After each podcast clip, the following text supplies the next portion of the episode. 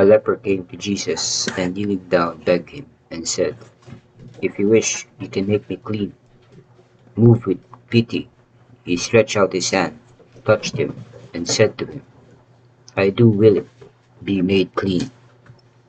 The leprosy left him immediately, and he was made clean. Then warning him sternly, he dismissed him at once. He said to him, See that you tell no one anything, but go, show yourself to the priest and offer for your cleansing what Moses prescribed. That will be proof for them. The man went away and began to publicize the whole matter. He spread the report abroad so that it was impossible for Jesus to enter a town openly.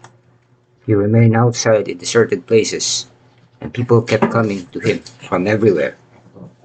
Mark 1 40 to 45.